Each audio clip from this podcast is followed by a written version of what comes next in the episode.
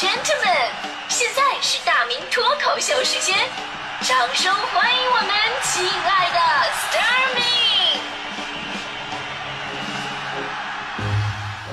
好，欢迎各位来到今天的大明脱口秀，我是大明啊。有的时候呢，忽悠人啊，真的是得掌握个尺度，否则呢，害人害己啊。就这个端午节，我对此有了非常深刻的体验。啊，是这样的，就是我们几个朋友呢说，这个端午节啊，我们来个家庭聚会吧，啊，每家做个菜，自己备食材，到时候呢到指定的朋友家做就行了。一个呢是凸显手艺，另外一个呢也算是变相的 AA 制，这挺好的一个事儿。然后呢，我们就在群里边各种的报菜名，然后我看这个菜的名啊，真的是一个比一个高大上啊。有人说他要做拿手的什么雷劈青龙，有的说做压箱底的火山飘雪，有的说是做什么绝代双骄。呃，剩下的那个说算了吧，你们平时也不知道怎么做菜，我早就看穿你们了，一个个装的啊。剩下那个菜就我来做吧，我要做韭菜一汤。当时我特别感动啊，我说我也不能光吃不出力啊，那我就做，我就带一瓶那个餐前的开胃甜酒吧，我来负责吧。呃，端午节那天我们都去了，去了以后我才知道，这么多年的友情，我果然还是太天真了。那个时候做雷劈青龙的是一盘拍黄瓜，啊，火山飘雪的那个我们都知道了，糖拌柿子。绝代双骄那个呢是青辣椒跟红辣椒蘸大酱，我都快哭了。我心想还好另外一个朋友靠谱，能做韭菜一汤。结果呢发现真的是韭菜一汤，就拿韭菜末煮的一锅汤，煮的跟那个饺子馅漏了似的，还跟我说来大家伙都尝尝啊这个大补啊这个。于是我大端午的我吃着拍黄瓜、糖拌柿子，还有辣椒蘸大酱，喝着韭菜汤，完事他们还恬不知耻的问我说：“哎呀。”大明，你准备的那个餐前开胃甜酒呢？当时我非常不情愿的拿出了一瓶可乐。正所谓物以类聚，人以群分啊！完事儿我们一起叫的外卖。我们总是说呀，这个中国语言博大精深，这点在菜名这方面真的体现的淋漓尽致。就按理来说吧，你怎么做的你就怎么叫，比方说红烧肉啊、糖醋里脊啊，是吧？你看这名字你就知道这是什么东西了。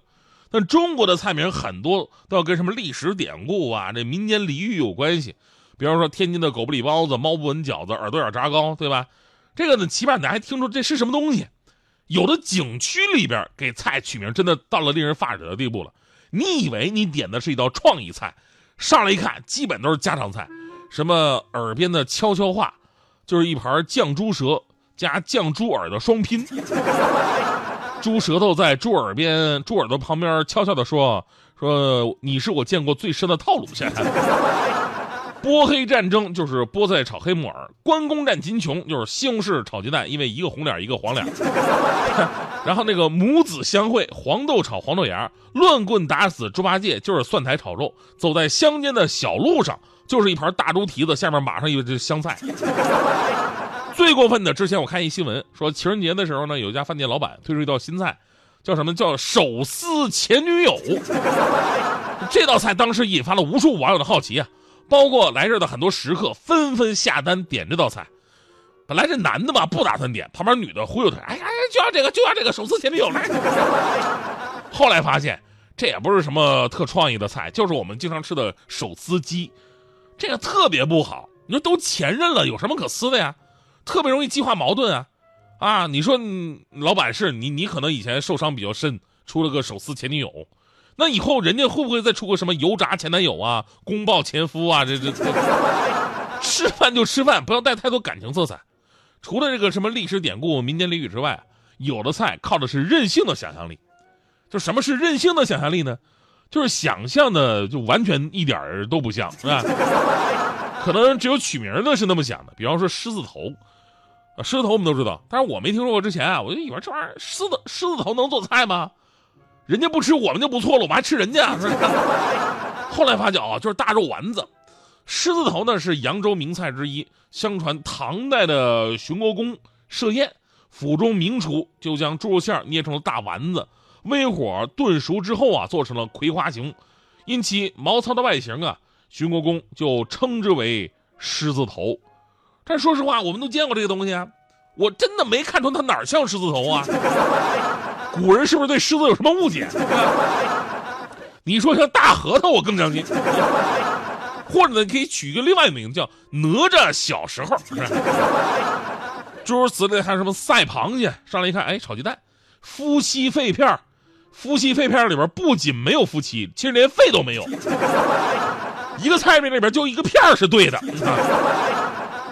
其实说到这儿啊，还是要说，其实中国有很多这个美食非常好吃，广受欢迎。但是有的菜名啊，最开始听着还挺吓人的，让很多人不敢尝试。其实咱们刚才说那狮子头也好啊，夫妻肺片啊，您现在是习惯了，觉得没关系，这东西什么我都知道啊，挺好吃。但是有些您不熟悉的，您光听那名字可能就不敢尝试了。比方说之前那个蚂蚁上树，其实我们都知道肉末炒粉条嘛。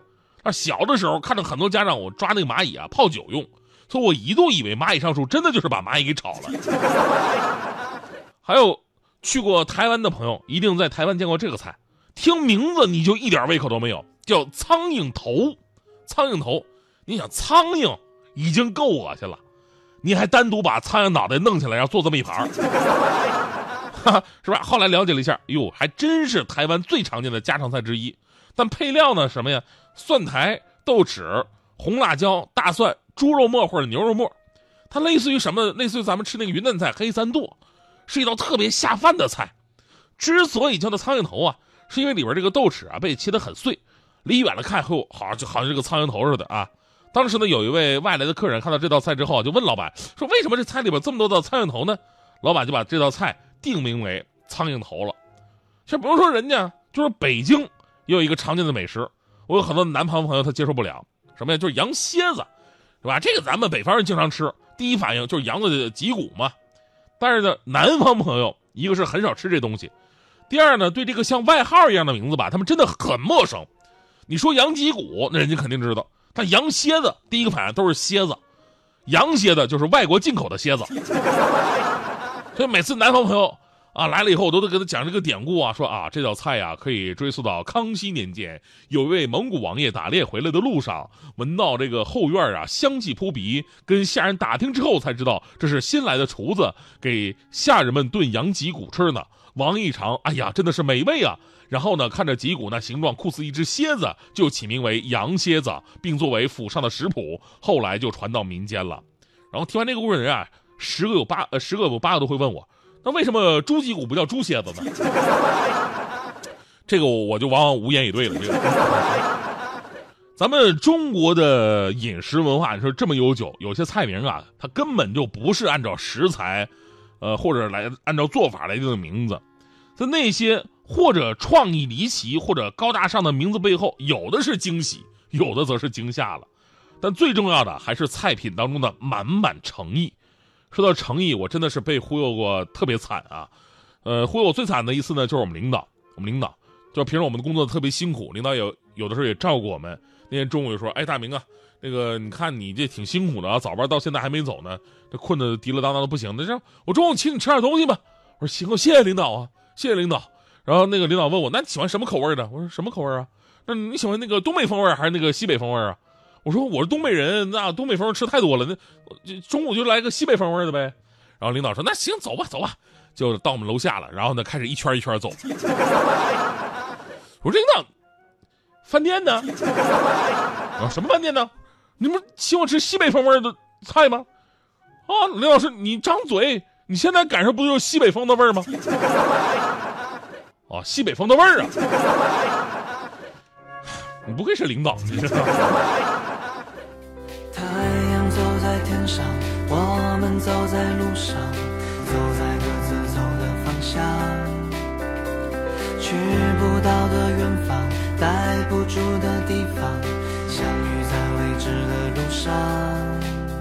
你要去哪？你知道吗？为此不计代价，带着所有，还是放下？奔跑在我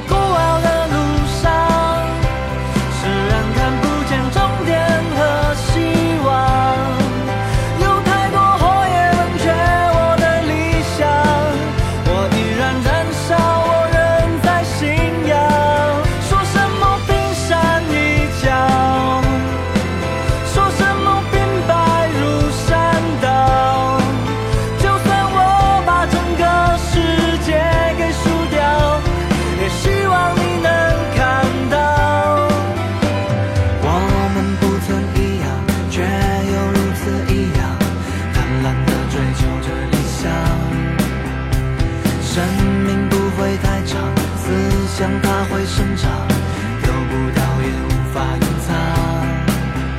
你要去哪？你知道吗？为此不计代价，带着所有还是放下，会留下遗憾吗？我奔跑在我。